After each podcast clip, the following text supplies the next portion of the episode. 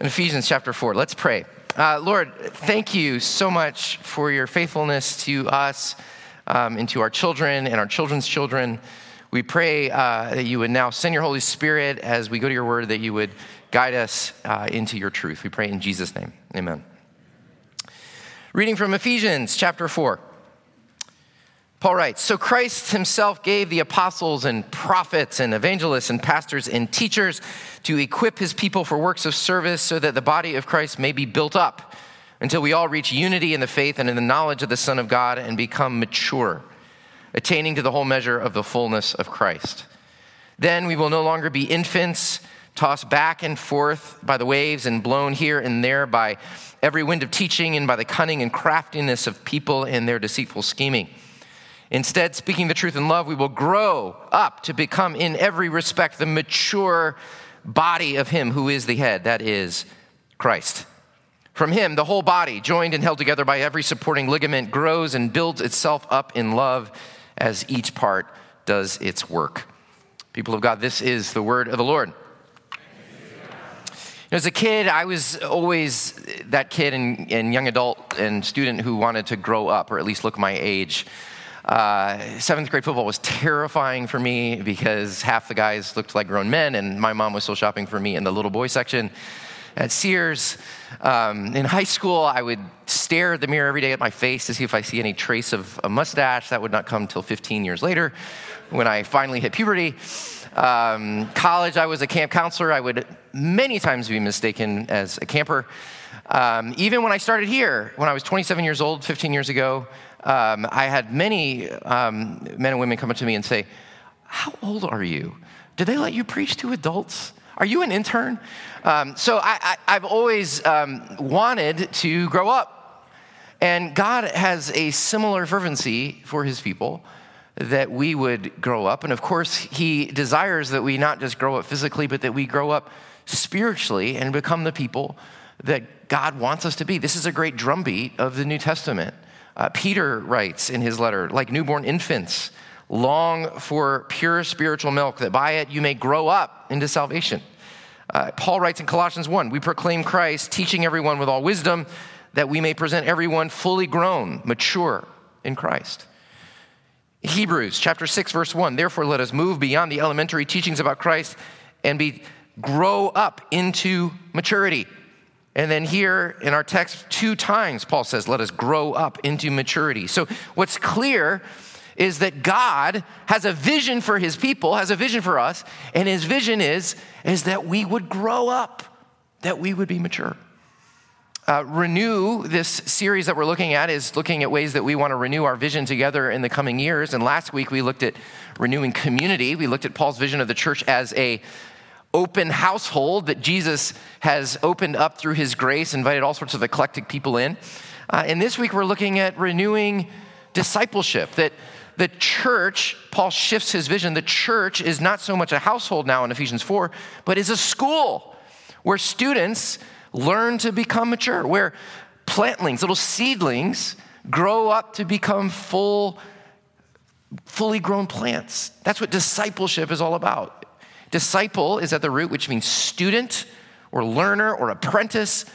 God has a vision that we would grow up and become mature into the people that God has made us to be. I, I, I, know that this is true, that every single one of us, whether you are not yet a Christian or whether you have just become a Christian or whether you've been a Christian for a very long time, if you're honest with yourself, you will admit the fact that there are things in your life that are profoundly immature, uh, that there are parts of your character that are malformed, that there are just frankly childish things about your own soul. Can you admit that about yourself? And that God's vision is that you would grow up into full maturity. And He not only has a vision for your greatness and your glory, but He's given you a place to do it, for that growth to occur. And it is the environment of His church, the greenhouse of fertility where His Spirit lives, where He wants you to grow and become mature.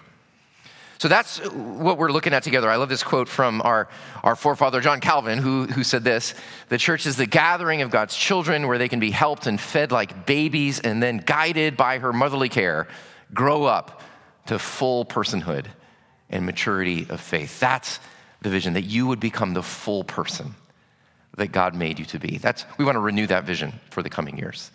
So let's, let's ask a couple questions about this growth and this maturity that God wants for us. The first would be this What is true maturity? Paul mentions maturity twice uh, in this text, but what, is, what does it mean to become a mature, grown up person? You know, I asked some kids uh, what it meant to be mature because I wanted to hear what kids had to say about it. Um, one kid said being mature means losing your baby teeth. Um, another kid said it means having a credit card.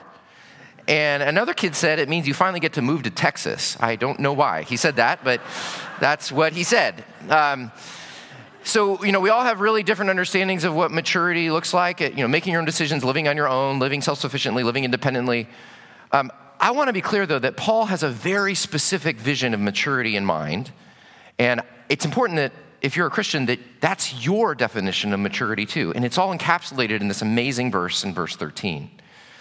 He says this We all, until we all reach unity in the faith and the knowledge of the Son of God and become mature, attaining to the whole measure of the fullness of Christ. Oh my goodness, there's so much packed in there.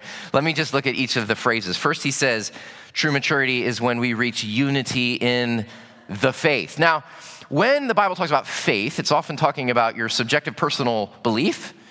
But every time faith is modified by the definite article, the faith, it's not referring so much to your subjective personal belief, it's referring to the objective content of your faith. The, the truth, the doctrine that has been handed down, as it says in Jude 1 3, the faith once delivered to the saints. So Paul is saying part of maturity is that we get unified about what it is that we believe, clarity about the truth of the gospel that has been given to us by revelation through the Holy Scriptures. Part of what it means to grow mature is to grow up in your understanding of the truth of the Bible, the truth of Christ. This is surprisingly controversial. I mean, we, we live in a, in, a, in a society that basically says you can believe whatever you want to believe as long as you believe it passionately and as long as it is it works for you that it's relevant for you um, but here's the thing friends uh, passionate beliefs can be very wrong you know people passionately believed and still believe today that their race is superior to other races uh, and that truth was highly relevant to them and yet that truth we know is profoundly wrong. There, there, are, there is actually such a thing as truth.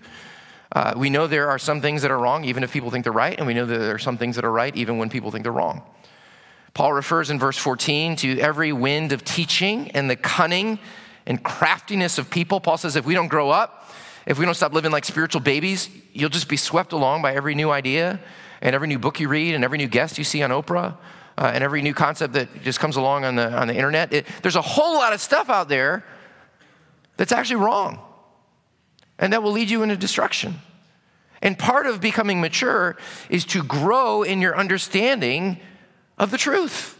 As, as Paul says in, in Timothy, I love this text. He says, Continue in what you've learned and have become convinced of, because you know those from whom you learned it, and how from infancy you have known the Holy Scriptures, which are able to make you wise for salvation through faith in Christ Jesus.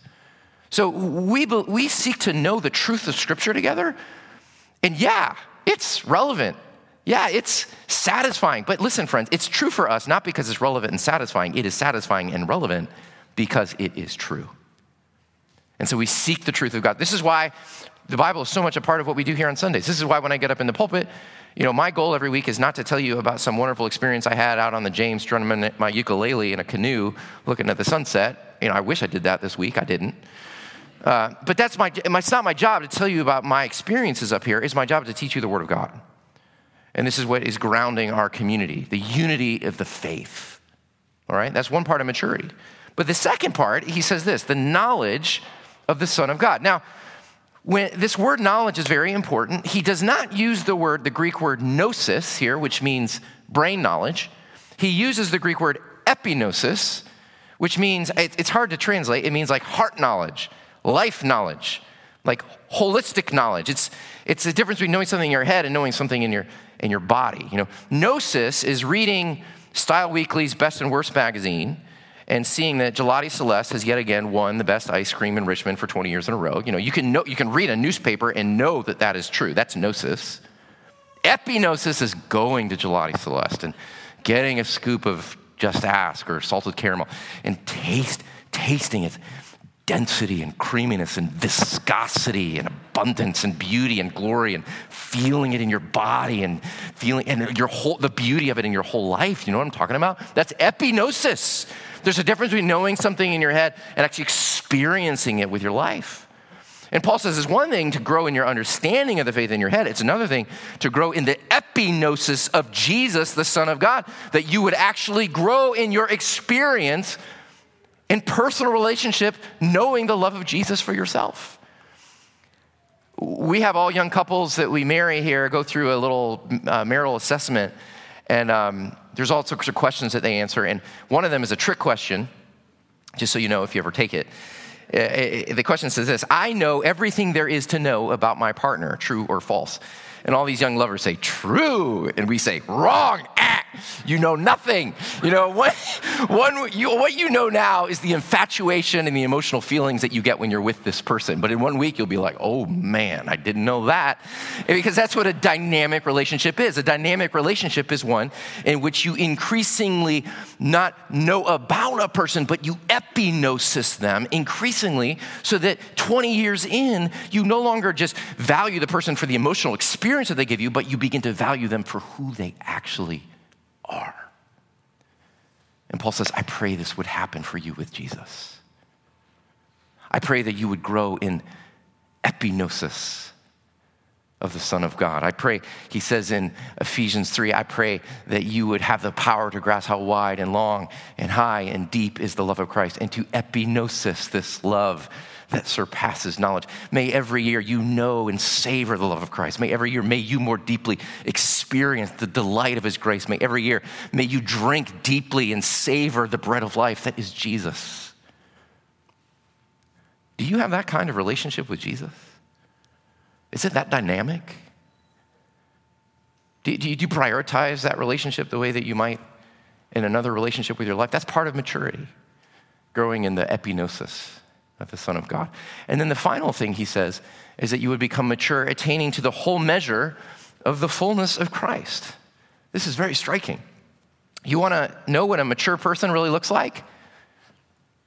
Look at Jesus. Jesus is fully God, but he was also fully human. And so he is the fullness of what a human being is meant to be in every way. And Paul says, to be fully mature means to attain to the whole measure of the fullness of Christ, that you would actually become like Jesus, resemble him. Of course, you retain your personality and your gender and your ethnicity and your culture and all the things that make you you. But yet, God's desire for you is that you would actually become more and more like Jesus, that you would become more like him in his love and his servant heartedness and his character and his patience and his endurance and suffering and his self giving nature, his commitment to live for God alone. This is quantifiable stuff, friends. Are you, are you less irritable than you were a year ago? Ask the person you came with. I mean, not right now, that'd be awkward. But um, like, do you, do you worry less? Do you worry less than you worried 12 months ago? You, are you less proud and arrogant? Are you less defensive? Are you able to receive criticism in a way that you couldn't just a, f- a few years ago?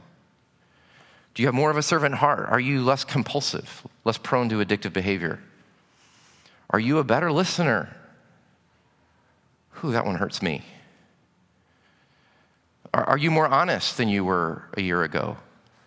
Do you exaggerate less? Do you tell fewer white lies? Do you work a little less hard to put yourself constantly in a better light? Are you less greedy? Are you more generous? If not, what is the point? What is the point of what we're doing here? What's the point of this church stuff? Do you know what it is? It's maturity that we would grow up and become actually more and more like Jesus. So there's this amazing definition of maturity here that we would grow in our understanding of the truth of Christ, that we would grow in our experience of the love of Christ, and that we would grow in our resemblance of the person of Christ. And you need all of these to be mature. You know, you might have a lot of knowledge about Bible and theology, but frankly, be a jerk. Be a self righteous person who's a know it all. Or you might have lots of experiences of Jesus, but you don't have any teeth to your faith. There's no anchor, it's all sentimentality. All of these things make up maturity. And, and this is the point of everything that we're doing here, Third Church. It's wonderful to have great worship services and good music and good teaching, and lots of Sunday school classes and summer VBS and all this church, full church calendar. But what's it for? What's the point? Busyness? Religious activity? No, that we might become like Jesus. One of the most chilling parts of the New Testament is Revelation chapter 3 when Jesus writes a letter to the church of Sardis. How'd you like to get a letter from Jesus himself? Open it up. You know what it says? It says, You have a reputation of being an alive church.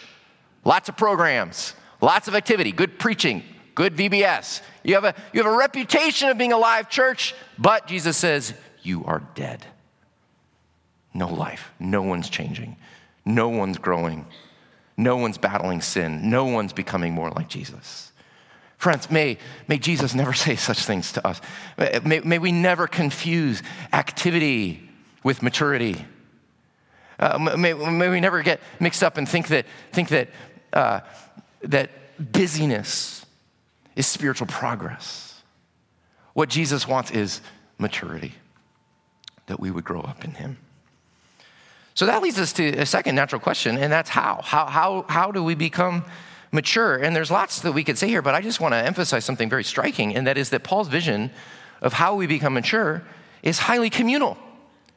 Uh, that Paul says, until we all reach, reach unity in the faith, verse 13. We will no longer be infants, verse 14. We will grow up into him, verse 15. He's saying that maturity is a collective process of the whole community. Just like a baby can't raise herself and feed herself and mature herself, you need the whole body if you're going to grow up uh, and become the person God wants you to be. And this flies in the face of everything that we hear in our world that defines maturity as independence and self sufficiency. You know, our, our culture celebrates the individual path to self discovery and authenticity. You know, you do you, resist the crowd, haters gonna hate. You know, just just you, go, you follow your own path to self discovery. Make sure you Instagram the path along the way so that others can see it, but you do you, man. Friends, the Bible says no, uh, maturity is not independence, it's interdependence. That you might become more grafted and integrated into the body, that you might join this school of growth, this greenhouse that God has created for you to grow up. It happens in a couple of ways. It happens through mutual works of service. We see verses 11 through 12. Paul mentions a few of the spiritual gifts. He says that the whole body and the purpose of these gifts is that the body would be equipped, not just one guy like the pastor, but everybody's equipped to both serve and be served. The church is not a basketball game where 10 people are running around on the court and everybody else is watching and cheering. It's not a, a concert where a couple talented people are up at the front and everyone else is supporting them with their money. No. The church is a spirit filled participatory community in which everyone's been given something to contribute and a way to serve and be served. If you're going to become mature, you need input and output. You need input from people who are teaching and correcting you, guiding and instructing you, teaching you about the Bible, teaching you how to cultivate a relationship with Jesus. But you also need output. You need to not just take in content. You know, the person who just comes to church and just receives and never serves and never helps and never leads in any way is like the person who says, I want to be in great physical shape and I'm going to do it through a great eating plan. I'm just going to eat. Well, if you really want to be in shape, you need input, you need caloric intake, but you need output. You need exercise. You need to burn off those calories. That's how we grow up physically, and that's how we grow spiritually, both by taking in and receiving, but also by serving with all that you've been equipped to do.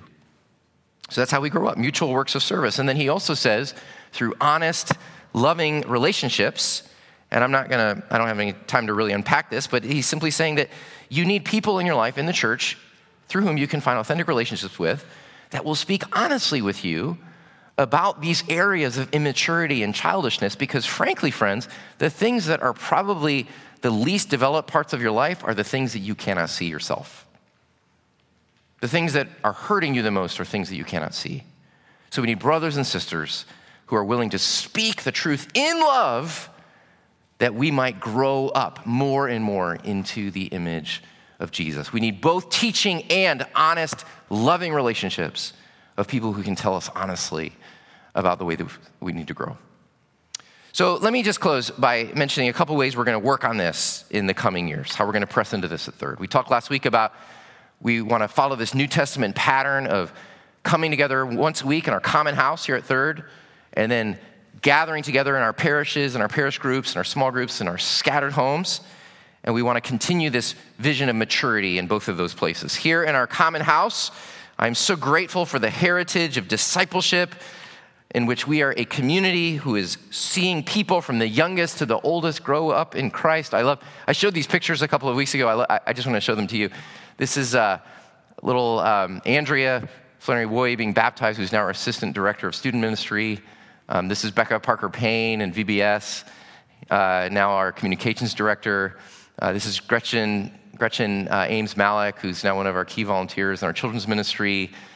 Here's Kathy Ames and Carolyn Oakley still teaching our little ones grow up in the faith. Here's an awesome 90s picture of a youth group mission trip where we see you know, Ward Marsteller and Cam Childress and Heidi Metcalf Little and Jennifer Rivers Fitch and Jennifer Parham, literally active governing elders who are leading our church, who are raised in the knowledge of the faith. I see some of you, I see Rachel Burgess and others who are out here who raised in this place, uh, now following Jesus. So when you look at like our renovation plans and you see the way that we prioritized our children and our students, don't see rooms. See greenhouses. See places where little seeds are being planted so that people might grow up in the knowledge of the faith and continue this legacy of maturity in our church for the years to come. So we're going to continue to focus on maturity in our common house. And then, of course, we're going to press into building authentic relationships in and through our parish groups because you also need space where you can grow in real relationships, where you can honestly let people see into your lives and you can speak into the lives of, of others. So, friends, do you want to grow up? Do you want to grow up? That's what God is asking us. And if I admit it, I realize that I have not had the same zeal to grow up spiritually as I did to grow up physically. But I've been convicted afresh by my own study this week that I have been far too complacent and t- far too satisfied in my own stunted development. And I hear God saying to all of us, Do you want to grow up? Can you admit your childishness, parts of your life where you're not like Jesus?